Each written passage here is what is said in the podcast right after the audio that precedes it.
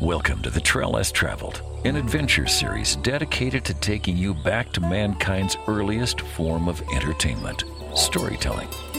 Missoula, Montana is a mecca for outdoor enthusiasts, and each week we will bring you tales of outdoor adventures both near and far, as well as adventure information and inspiration, and a few tunes to set the mood.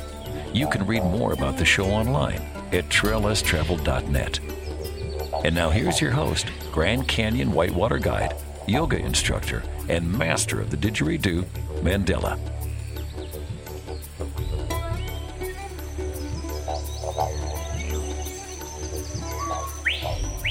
Hello, Missoula. Mandela here, your host of The Trail Less Traveled. The Trail Less Traveled is dedicated to bringing you sound effects and interviews from the most remote locations in the planet. Tonight's interview was recorded on location on an isolated island about 20 miles off the Pacific coast of Panama.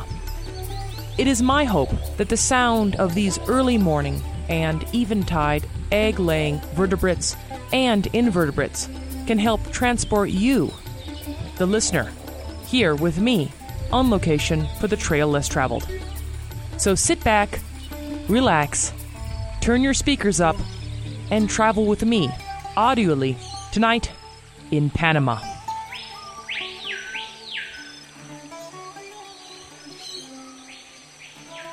We're sitting here on location on an island about 20 miles off the Pacific coast of Panama. We're on the Pacific side of the island, and the tide is pretty low right now. Tide is coming back up, and it's a beautiful sunny day. We're sitting underneath a little palm tree with some small coconuts hanging above us, and I'm speaking with Nancy Bergstresser.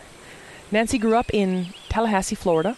She spent a lot of time windsurfing and working with her partner, husband, soulmate, Timmy Bergstresser, and they own a catamaran boat that they chartered in the Caribbean for many years, and they sailed through the Panama Canal multiple times, and that's how they found this area that we're at now on the Pacific side of Panama. We're going to talk about that more in detail later. Thank you, first of all, Nancy, for inviting me to join you on this great adventure. Thank you so much for interviewing me, Mandela. I'm happy to be talking with you and sharing my experiences with everybody that's listening. Nancy, my first question for you is where did you grow up and how was outdoor adventure a part of your childhood? I really wanted to be a surfer and just loved every minute of being at the beach. And so my mom and I were definitely partners in crime. Any chance we could get, we would take off and go to either Panama City, Florida, which is pretty famous spring break area, or there was a little island that was called St. George Island. It was so beautiful and very few houses, and we would head there just for the day. We'd pack some lunches and take off, and just to be at the beach. It was just so amazing. And also, w- later on, my parents had bought a house down in Daytona Beach, Florida, and there we could get some good waves. And at that time, by the time I was 16, 17, I still had not learned to surf. I didn't start windsurfing until maybe I was about 18 years old. I had a friend that was in college in Tallahassee at FSU. Her name was Laura, and she took me on her longboard windsurfing, and that was it. I absolutely fell in love with windsurfing, sports on the water. That was very cool to me. So, saved some money and bought myself a windsurf board, and, and every chance I could get, I would go windsurfing. I did my LPN nursing in Georgia, which was just across the state line of Florida, so I only had to drive about 45 minutes. After nursing school, I would go back and I would head to the coast near Tallahassee, near Wakulla area. And that was probably about 45 minutes to an hour's drive also to go windsurfing there. And then I started driving down further south and windsurfing there, so I decided, okay, it's time for me to go back to nursing school again. I went to go get my RN degree, and I got into a school down in Fort Lauderdale. BCC, and everybody knew that I was a windsurfer because no matter what, when the wind was blowing, I had my windsurf board on top of my car, and the wind was blowing, and I was just shaking to get out the door. Come on, come on, come on, stop asking questions, let's go. then I would drive down to Key Biscayne, Florida, one of the first keys off the very southern point of Florida, and it was me and, and a bunch of guys windsurfing every day, just about every day. We had a long board for light winds Finally, I learned to shortboard in the high winds, and then you could really get going fast. And that was my biggest outdoor adventure. That took up most of my time, you know, in my very late teens and early 20s was windsurfing.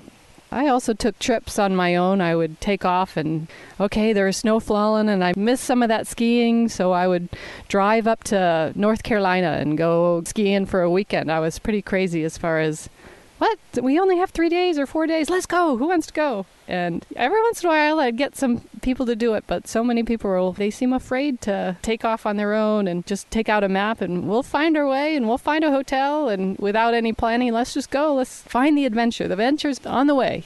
That was pretty much my early childhood adventure before I met my husband. We are on location on an island about 20 miles off the Pacific coast of Panama, speaking with Nancy Bergstresser. Nancy, I'd like to talk to you about windsurfing. It used to be called board sailing back in the day. Tell us about windsurfing and how it differs from regular surfing versus kiteboarding. As far as windsurfing goes, you can have many different size boards. They have long boards. A lot of my friends, when I first started, they were IMCO sailors. They did one design sailing, so everybody had the exact same board, the exact same sail, no matter what the wind conditions were. That was what the Olympic class sailors used to race, or still do race on the IMCO boards, one design. But just like other sports, there's many different ways you can go. There's a short board that you can use in real high wind. There's people that just do wave sailing out in the big waves. So you have a board with a fin on the bottom, and then you have a mast that comes up from the middle of the board, and the sail is attached to the mast. And then horizontally, you have what's called your booms. And that's what you hold on to is your booms, and you can sheet in and out. Your backhand is your gas pedal, let's say. And if it gets too windy, you let your gas out, let your backhand out, and when you want to get going really fast, you just keep sheeting in that backhand and you can get flying. And literally, people go 20 feet up in the air. I mean, it's pretty crazy. Compared to kiteboarding, now kiteboarding, forget it. They're going way high up in the air. I've tried that a few times, and uh, there isn't many sports that I've tried that actually get my knees shaking. but early days in kiteboarding, they didn't have the kites totally figured out, and you know we had a couple friends get killed kiteboarding just because you couldn't really sheet out and you couldn't cut away from your kite. It would take you up in a gust, and you could get slammed against something. So that's very unfortunate. But right now they've made improvements with a kite. I don't think people are getting hurt really bad like they used to. And then as far as surfing, you've got your surfboard, which is really nice. You just grab your board and go maybe your rash guard and some wax for your board. Surfing's pretty great that there's just one tool. And then with your windsurfing, you've got your board and your sail and your mast and maybe some different fins depending on the conditions and whether there's weeds or if you're in the waves. And then, of course, with kiteboarding, you've got to have your kite and all the lines. You do have a harness with both kiteboarding and windsurfing, which allows you to be able to not use your full muscle strength of your arms the whole time. There's a little hook that's attached to your waist, and you can hook into a little loop that hangs from your booms. You can hook in and pretty much let go. You know, you just use fingertips to steer yourself. That's always exciting when you're learning to windsurf. When you first start to hook in, there's quite the learning curve. When you don't unhook in time, when those big cuss comes, you get slingshotted over your board and equipment and get slammed in the water, and it's very fun. You know, it's always fun watching somebody learn windsurfing when they're going through that phase even when you're really good at it and you've been doing it a long time, every once in a while you go over the handlebars and it's really exciting. We're sitting here on location with Nancy Bergstresser. And Nancy, I would like to ask you what you are looking at right now.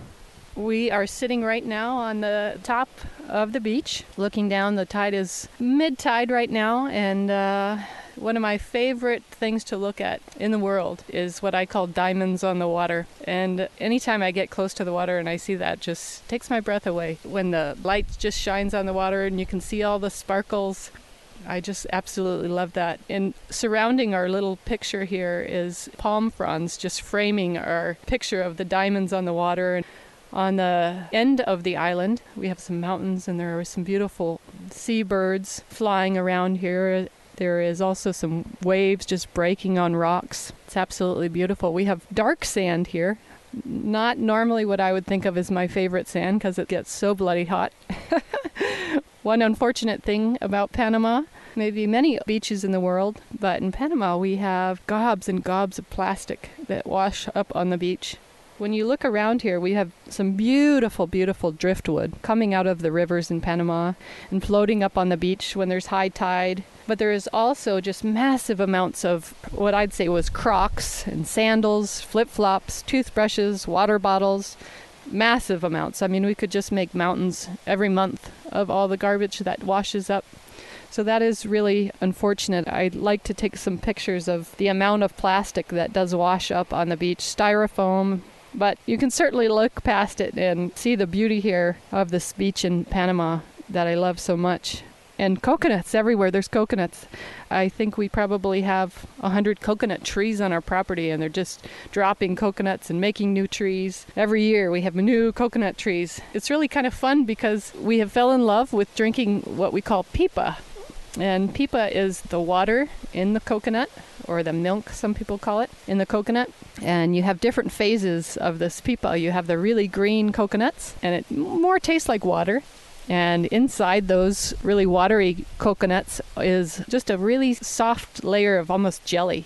People cut open the coconuts, you make a little spoon there. First cut is a little spoon, and then they hack the coconut apart, and you scoop out that jelly with, with your little spoon that you've made. And also, then you have the more yellow coconuts that are starting to really grow the meat inside. And the coconut water really starts to taste like coconut at that point. point, and the meat is just wonderful. We love making the coconut rice, grate that coconut and soak it and use that for making some yummy coconut rice and then just munching on it every day. I mean, we eat coconut here every day. We've also found the coconuts, once they start to root into the ground and you can see the palm fronds starting to sprout out of the coconuts, you can hack those open and there's almost a sponge inside of there. That's kind of bizarre. We've eaten them, we eat them, but it is very strange eating a sponge and tasting like coconut. A little bit of fermentation going on sometimes. Who knows if that's more healthy or not, but it's fun to experience all the different kinds of coconut here in Panama. Wonderful. Nancy, let's play a song. Let's play a song that reminds you of your early outdoor adventures. This song would have to be something my mom and I used to sing together all the time, and it was a song called Kokomo. And it kind of makes me laugh now because it's probably not something that I would normally play on the radio or save, but her and I, like I said, we'd always go for a beach adventure and we just loved it. We'd stay in the sun all day long, you know, until we saw the sunrise or the sunset and and we'd sing that song Kokomo.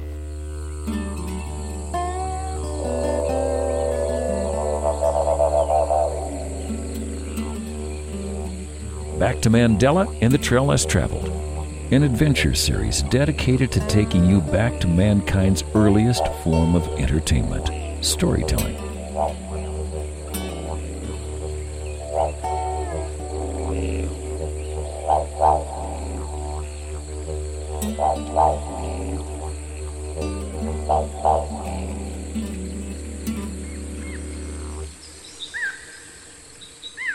We're sitting here on location, about 20 miles off the coast of Panama, on an island, and we are on the Pacific side of that island, looking towards the Pacific. The tide is low, the tide is coming up. We're sitting under a small palm tree with shade cover, about 75% shade cover right now. My toes are getting a little bit warm. We're looking at a lot of beautiful driftwood and coconuts scattered on the beach. I think that my partner is somewhere down the beach surfing on one of the more popular waves to surf here. The surf is very good, and we're going to talk about that in a little bit with my guest today, and that's Nancy Bergstresser. Nancy spent a bit of her childhood in Chicago and in Florida, doing a lot of adventuring in snow and on water. She has a passion for the ocean and did a lot of windsurfing. Nancy, I'd like to ask you about where your adventures took you after you found yourself doing a lot of windsurfing and being in nursing school.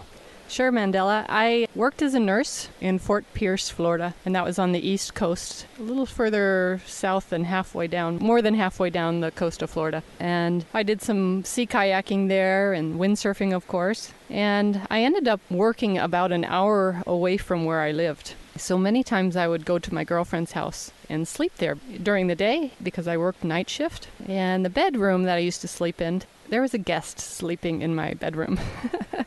and he had already left to go surfing for the day.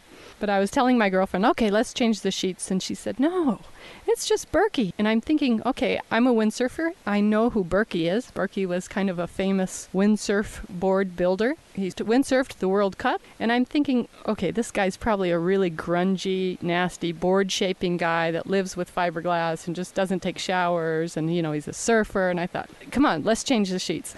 she just kept laughing at me whatever. And so I ended up going to sleep. And I don't know, maybe a couple hours later, I hear rummaging around in the room that I'm sleeping in. And I think, oh my God, this guy is in my room. I'm trying to sleep. And so I pretended like I was asleep. And a few minutes later, I thought, okay, now we got to go to the bathroom. So I walked across the hall and I got a glimpse of him walking to the couch or something and I thought, man, he was good looking. I need to go introduce myself. so I did. I went in and introduced myself, and I said, "You gonna be here when I wake up?" and he said, "Yeah." I was thinking about going for a walk on the beach later. If you want to go. And so, yes, I did. I went for a walk on the beach when I woke up, and we walked on a beach called Jensen Beach, Florida. And we walked and talked and it was magical. Everything was clicking. And he was telling me his life story that he was building a 60 foot catamaran with four queen size beds and two cruise quarters, and he didn't have a lot of money. He'd been doing it for five years, building this boat, doing jobs, making money to buy more materials, and keep building this boat. And his dream was to go down to the Virgin Islands and charter the boat because he said, Well, if I'm going to build a boat, I might as well build one that I can work and make money. So he had sold his windsurf business to get the initial money to build the boat and then started building this boat. And just year after year working on this boat, he needed to take a little vacation, head across the state to Fort Pierce and do some surfing. So we went on this walk, and I don't know, maybe 45 minutes to an hour into the walk, he said, You know, I'm going to be leaving pretty soon for the Virgin Islands. Would you like to be the chef on the boat? Would you like to go? I said immediately, yes. it was interesting because I was dating somebody at the time, and I called my mom and I said, You know, mom, I met this guy and he asked me to go to the Virgin Islands, go on this boat. I need to move home. And being Catholic, she said, You know, I would never normally give you this advice. But if you're thinking you're going to go and get on a boat with this guy and cross an ocean, I think you need to go over and move in with him and make sure he's not going to throw you overboard first. so I did. I moved over with him and we finished the boat together. The boat had already been in the water for a year. My husband's amazing. He can do so many different things he said, So do you know how to sew? And I said, Well, not really. He goes, Well, you're going to learn. We need curtains, we need sail covers, we need a bimini top.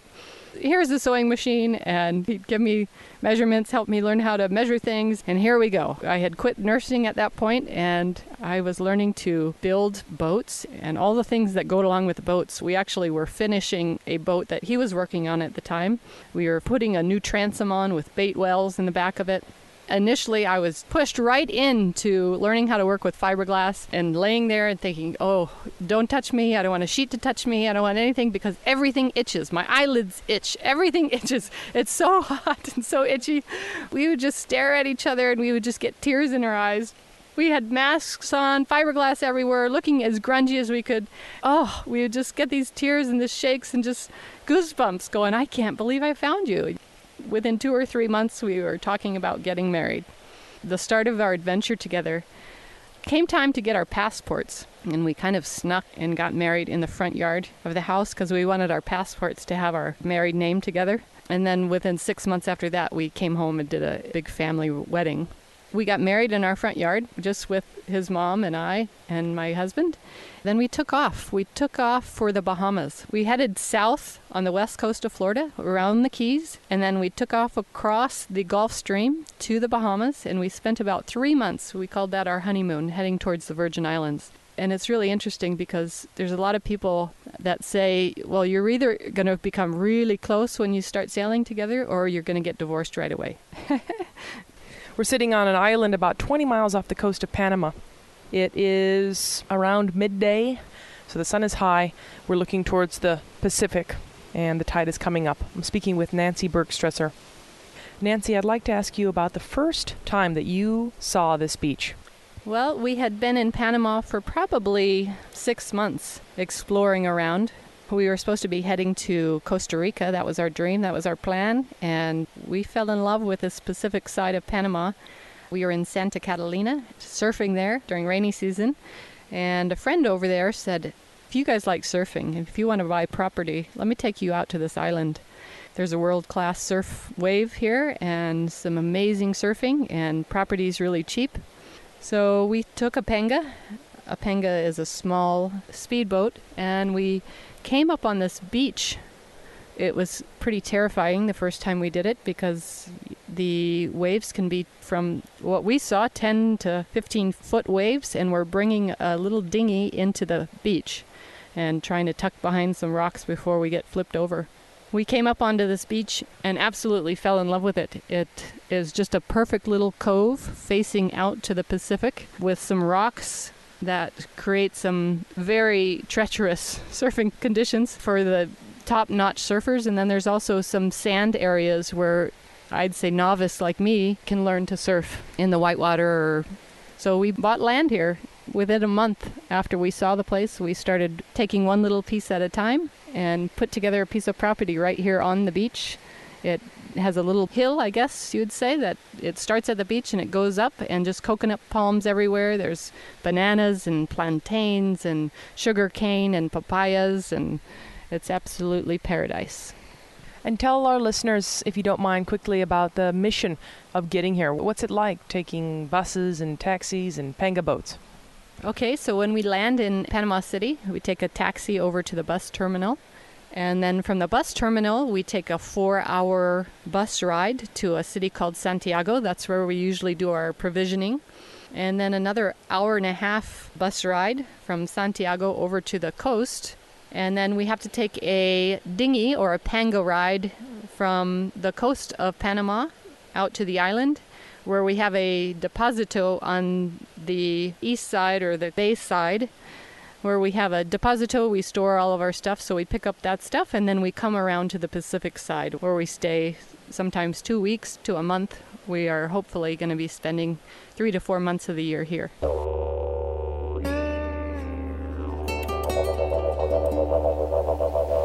Nancy let's play a song. Let's play a song that reminds you of all those times you spent and continue to spend on your 60 foot catamaran boat with your family. I'd have to say the song that I play the most on the boat that reminds me of being at the ocean is a song by Morcheeba, and it has something to do with By the Sea. I love Morcheeba's albums, and I play that all the time, but the one about the sea is the song that really brings me there.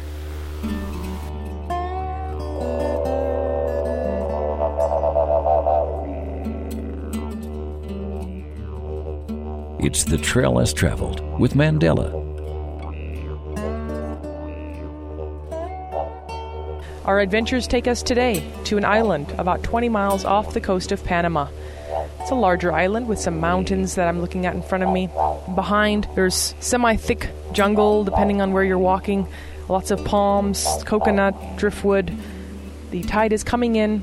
It's about midday. It's warm. The sand is dark, very hot sand at times. I'm speaking today with Nancy Bergstresser. Nancy is an adventurer. She grew up in Chicago and Florida. From her early times, she's wanted to be on the ocean, in the ocean, enjoying the ocean, surfing. But mainly, what she found herself doing early on was windsurfing and then eventually sailing. Nancy, I'd like to talk to you now about the adventure of raising your two girls on the boat. You had Mia, and Luna on you guys' 60 foot catamaran boat near St. Thomas in the Virgin Islands. Let's talk about that. Sure. I don't know if it has anything to do with it, but I am a Pisces, a fish person. My most comfortable place is in the water. Naturally, I knew when it came time to have my babies, I was going to have them in the water. With my nursing career, I worked in newborn intensive care with the very small preemies, spent some time in the nursery and working on pediatrics. And I knew I did not want to have my babies in a hospital. So when it came time, I was pregnant and we were living on the boat. I asked my husband, let's do it. I want to do a water birth and let's do it on the boat. And he said, really? And he thought, okay, I'm game. Let's go for it. And so we did the tests that we needed to do. We had some ultrasounds done to make sure the placenta was in the right place. So there was no red flags. We just went for it. We anchored out pretty close to the main town of St. Thomas, Charlotte Amalie, where the cruise ships come in and out. We were at a place called Honeymoon Island, and we put a baby pool in the cockpit of the boat and filled it up. And I did my labor when I was snorkeling. I snorkeled around. I walked the decks of the boat with a sarong, and I had Luna aboard the boat on Honeymoon Island, and I did my laboring, of course, on the boat. And in the water, we decided my labor seemed like it took forever. I was two days having contractions on and off. They would come real strong, and we knew what we were doing as much as we could. I mean, I had seen hospital births, but I had never seen a home birth except on the computer. And so we decided we were going to go snorkeling. And I took one of those little water tubes or a noodle, we called them a noodle, stuck that under my arms. My husband had his arm wrapped around me. So we decided, okay, we're over all this contraction and timing stuff. Let's go, let's go for a snorkel. And we saw a little black tip shark and we saw a little slipper lobster. We saw an eel and tons of Caribbean beautiful, colorful fish. We had a great snorkel and came back and he said babe you didn't even have any contractions. And i said yeah honey when you, i wasn't kicking and you were dragging me along i was just hanging there. I was having contractions. It was the perfect way to have a baby. You know i did it again with the next child. I wouldn't have done anything different. Went ahead and birthed the babies in the baby pool that was my first one. Luna was born off of Honeymoon Island, and then Magens Bay is one of the most famous beaches in the world, and she was born in Magens Bay. Again, a water birth in a baby pool in the cockpit of the boat. So these little babies were destined to be a part of the sea, a part of the ocean, surrounding them from the very first week. I had them in the water, underwater of the ocean. I also used to teach swim lessons and coach a swim team. And I never wanted my kids to be afraid of the water. So from very early, little babies, like I said, every time we went in the water, they went under the water. And that was just part of going in the water. They grew up on the boat until they were two and four years old. But they did some big passages down to the Virgin Islands and back up to Florida. I think they were one and three. We crossed the Caribbean Ocean. We left St. Thomas and headed west towards Panama. It was quite interesting there was a hurricane in front of us and a hurricane behind us, and we decided we were going to go right in between. Where we were headed was south of the hurricane belt, so we knew those hurricanes were going to keep tracking west and then at some point turn north. So we figured, you know, if all else fails, we can always drop south if we need to. But it made for a very smooth sailing, being able to tuck in between the two. I have kind of a funny story of when I was putting my one year old to bed I used to lay in bed with her and kind of pretend like I was asleep and rub her back. Well, I had dozed off for a couple moments, like it happens sometimes. when I opened my eyes, the little port window, it's what you call a window on a boat. So it's about one foot wide by six inches tall. And my little one year old Mia is standing there and she's got her eyes on me. And as fast as her little hand could go, she was dumping Luna's clothes out the window into the middle of the ocean. So I thought, oh no, stop! and I yelled out to my husband, babe, didn't you see a line of clothes going by? and so, of course, when we ended up in Panama, we had to buy Luna some more clothes because the other ones all went to the bottom of the ocean. She had about four or five little clothing articles left. Mia had dumped them all out the window. also, with the kids, we used to use our sea kayak. We had a two man sea kayak that we used more like our car to get back and forth from the boat to the beach that was how we got around and got to the beach every day. And so we were using it all the time. And sometimes where we had to go, there was waves. And we'd put what we called float suits on the girls. which was a one piece suit, and they had these rectangular little flotation foam devices you could take in or pull out in there, and we would just go for it. We would paddle in and sometimes play and surf in the waves. we'd paddle in, and sometimes we'd get rolled. Once the babies were there, I would pretty much have a hold of the youngest one. So as we were rolling, I would be grabbing on, and the other one was in my husband's lap. And that was one of my daughter's little one year old, one of her first word was big wave, big wave. because we'd paddle into the wave into the beach and I would lean back. So this kayak wasn't really meant to be a surfing device, but we had a lot of fun. So I'd lean back so we wouldn't pearl, but sometimes we'd pearl and we'd jump up and we'd clap our hands, yay! And they'd wipe their face off and, oh, big wave! And we'd say, yeah, that was fun, wasn't it? And so we pretend like nobody would ever get hurt doing something like that, and we just all clap and have a good time. Once we crossed the Caribbean Ocean and arrived in Panama, towards the south, towards Colombia, there is a chain of islands. I think there's over 100 islands, and it goes all the way from Panama Canal down and past Colombia of the Kuna Indians. We spent a couple of months with the Kuna Indians it was very primitive. They had these coconut islands, and there's a famous piece of art, which is a fabric art that the Kuna Indians make. And they take different layers of fabric and they put designs, whether it's birds, fish, coconuts, warriors. And the women wear those on their chest, sewn into the fabric. They all wear the same skirt, looks like a sarong, the same color we got there and we paddled up, and there's a chief on the island. You have to get permission to go to the islands. And we paddled up, and my girls, Luna and Mia, Luna has real curly hair, and her hair was kind of like Orphan Annie, except brown. And my little one, Mia, was one at the time, and I would put her hair in a little pompon right on the top of her head that made like a fountain, and it was blonde on top. So Luna on the island with all these Kuna Indians that had not seen very many white people, they wanted to touch her hair. I mean, she had curly hair and she would cross her arms. She would immediately be surrounded by 15 to 20 children, and they all wanted to touch her hair. And she had her arms crossed across her chest with this scowl on her face. I said, Baby, what's wrong? Look at all the children you have to play with. She said, They keep touching my hair. I don't like it. So that was kind of interesting, them seeing this light curly haired child. But they were so friendly and would take her hand and want to play. And with Mia, it was a little bit worrisome because if I put Mia down, they would immediately scoop her up. What we came to find out now, my husband and I did not know how to speak Spanish when we came across to Panama. We had a dictionary we bought on the way. I started making a list, one word at a time. And so I thought, okay, now we have at least two pages front and back of words that we knew. And we came to the San Blas Islands with the Kuna Indians, and they didn't speak Spanish. so there was a lot of charades. Well, once I would put Mia down, they'd scoop her up and they would take off running. It was mazes and mazes of these little ramshack huts that were made of bamboo, different wood material with thatched roofs, and inside were hammocks and a lot of cooking going on. There was smoke. It smelled wonderful in there. But like I said, it was a maze. So they took off with my daughter, and I thought, Tim, you got Luna. I'm sticking with Mia.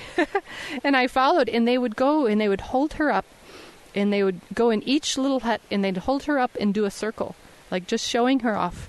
They were being very respectful, very kind, but even though I was a little worried because they were moving fast, and I didn't know if I would be able to find her. And so I just trailed them, and he, she seemed okay. so we went through all these little huts, and they did their circle and showed her off, and they all wanted to touch her. But I also found out that little girls were not to have their knees or their feet really touch the ground. So when I would put her down, they'd pick her up. They didn't think they should be getting dirty. The boys were okay, but the girls, no. They would get passed from one mom to the next, one young girl to the next, and they were very well taken care of. I don't know how they ended up learning to walk.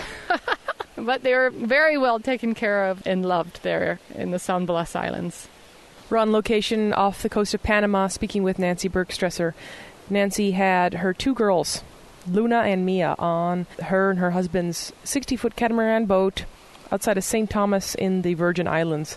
Nancy, I'd like to talk to you about raising the girls and introducing to them the activities that you and Timmy enjoyed sailing, dirt biking, windsurfing, surfing in general. And having it be this balance of introducing it to them, making sure they feel comfortable in the out of doors, but also not pushing it on them. Like this is something that they have to do. All along, it was quite interesting. From learning from your partner a sport can get quite interesting, but also your children, teaching your children something that you love to do can also be very interesting and challenging. I, I, remember I've taught hundreds of children to swim, and I was always a favorite swim teacher. We had so much fun. They'd laughing and they'd learn so fast. And then I had my Luna come along, who was very much of a water baby. She was so comfortable in the water because we were just always in the water. But if I wanted to teach her how to do something, and you know, I'd have immediately other children up ready to play my game, and then all of a sudden she'd cross her arms and she'd start looking at me she'd put her eyebrows down and she'd say, Are you tricking me into learning something? And I thought, Oh boy. okay.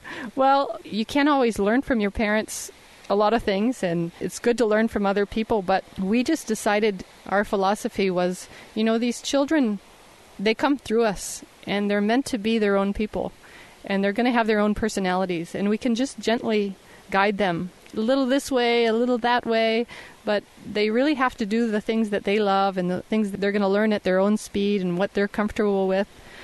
We stay outdoors and we do all kinds of things, but there's definitely, they'll put the brakes on and say, No, I'm not comfortable with that. I don't want to do it.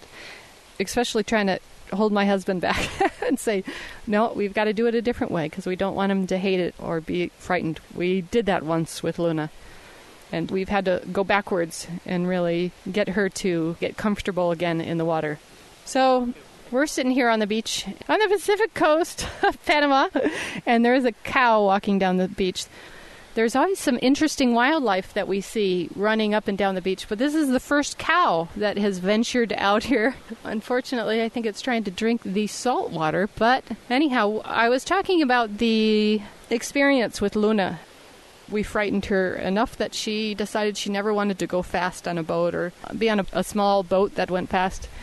When we were anchored off this island and taking the panga in and out, we had pulled it up on the beach, and this tide goes out 100 feet at least our panga was stuck way high, high and dry on the beach, and it was too heavy to just push it down to the water easily. We had to get pieces of bamboo that had washed up and palm fronds, and we have to line them up like one or two feet apart, and we'd push the boat that far and we'd line it up.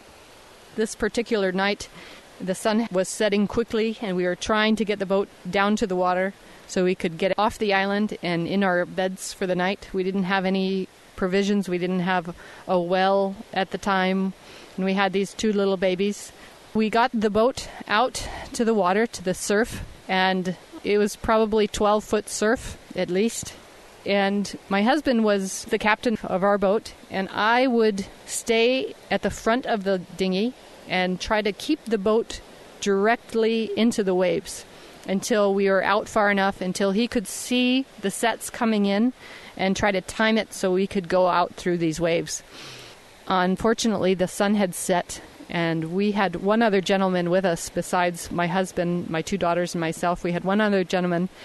He was on the front of the boat and helping me also keep the boat into the waves. And my husband said, Let's go! So we jumped into the boat, and unfortunately, he did not see an outside cleanup set coming in, which was some huge, huge waves and our boat went almost vertical up this wave, and we could have very easily gone over backwards with the babies in the dark. You know, I was on them, my two children, like a crab on a rock, you know, just trying to hold them down, each of their arms, and trying to get as heavy as I could. So if we did flip, I would have their arms, I could either swim out with them or swim in. So we went over this big wave, and then after you go over it, there's a huge drop on the back side of the wave. Kabow! You know, and you hear the anchor slam, and, and I'm slamming down on top of them, you know, because we were all airborne at this time. And then he yells, One more! And so we've got another wave to go over. And again, it's almost vertical where it's uh, just about going over backwards. And then we drop down the backside of the wave. And, you know, you try to tell your kids everything's fine, everything's okay. But, you know, they can feel when you get nervous and when you know you had screwed up. and we let them know we did. We screwed up. We're sorry that, you know, we're never going to let that happen again. But Luna was pretty frightened. She knew something bad could have really happened there. How I was holding on to her and keeping her flat and keeping them completely under me. We had to go backwards with her. She's still to this day, now she's 12 years old, and we to this day still have to I'd have to take her out in the boat and go slow and let her know everything's okay. And maybe that's just a different way that she learns. She likes to learn things slower, more like myself. I, I like to do it myself. I like to be in control and learn things slow. Mia is balls to the walls, like her dad says, and riding motorcycles, and she doesn't necessarily check to see if it's safe first. and Luna wants to know is everything going to be okay? You know, are we all going to be safe? Is anybody going to get hurt? How can I get hurt if I do this? And how can we get out of it? She learns differently than Mia does. I think it's really important for parents to recognize the different ways children learn. And if you're going to be outdoor adventurers, to really be respectful of their limits, of what's okay with them, and how to go about teaching them so they don't end up hating it.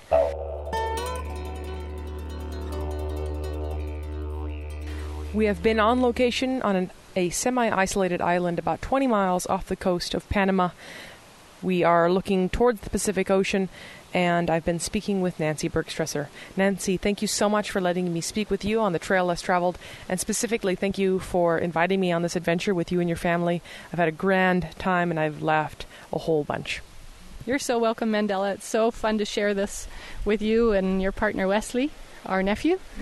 We love having you guys here. It's quite an adventure. Not a lot of people would be up for this kind of adventure without air conditioning, with the no-see-ums in the morning and at night. It, it's super fun. We love it, and we're glad that you guys love it too.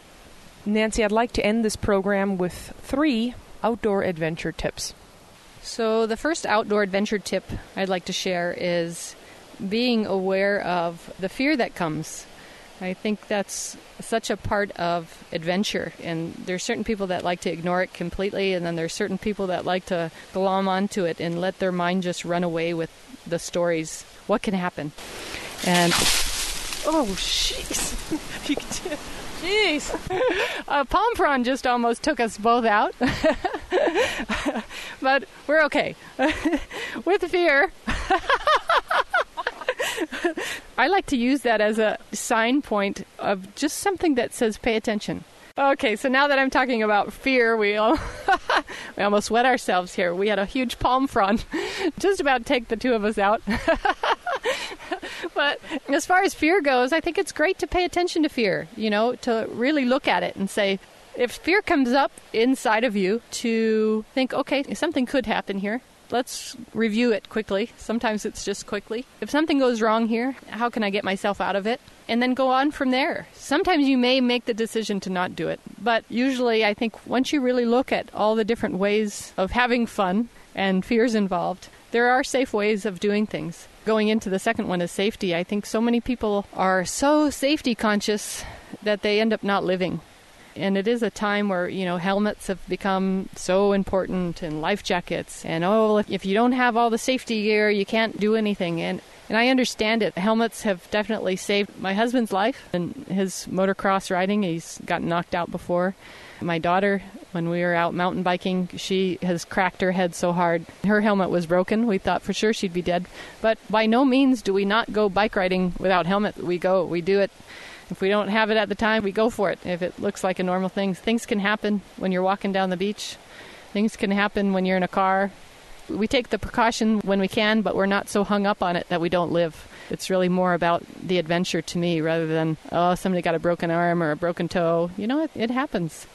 And it can happen if you're just hanging a fan and you step off the chair wrong. Why not have some fun in your life? The third outdoor adventure, have a few first aid things available we come out here to this island and I have the nursing background, but so many of the things that I've learned in nursing, I kind of go 180 degrees with. Although there's a lot of great things I did learn. Some basic antibiotic ointment, something to stop some bleeding, gauze pads, even if you have super glue, something to glue stuff together with, some anti inflammatory, We do have a little first aid kit with us just about all the time. Not all the time, but when we come to Panama, we have it. Depending on where we're going, we keep stuff with us just so things don't get out of hand. We spent some time in the jungle, and my daughter ended up getting a bot fly in her ankle. That was kind of exciting. And then I've just put the surfboard through my lip, busted my teeth. I'm talking a little bit funny because I'm recovering from that about a week ago got hit with my surfboard while surfing, and my board went through my top lip and chipped my teeth. And I was very happy that I had some anti inflammatory ibuprofen. I had some arnica, which is good for swelling.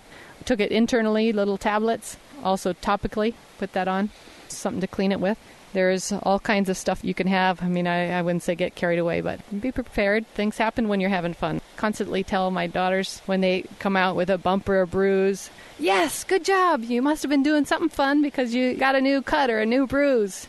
If you're sitting on the couch, you're not going to get any bruises or cuts, right? so I think that's part of it. Being ready for an owie is what I always say to them. Be ready. Something fun could happen. We've been on location speaking with Nancy Bergstresser. We're sitting under a semi safe palm frond tree. The norte wind is blowing off and on. It wasn't blowing when that fell, but it definitely was loud and it was right behind us. Uh, right now, I'm really enjoying leaning back and looking at these beautiful Brahma cows that are coming down to the beach. I think they're looking for fresh water. Nancy, with that, let's end this show with a song. What song would you like to end the show with? So I'd like to share some of my favorite music with you all, some Jack Johnson. It really gets me in the mood to go have an adventure. I used to listen to quite a bit of Jack Johnson before I'd go windsurfing when I was sitting in my car warming up or just trying to rest my hands and having a snack to get out and go have more fun. I'd sit there and listen to some Jack Johnson in the car.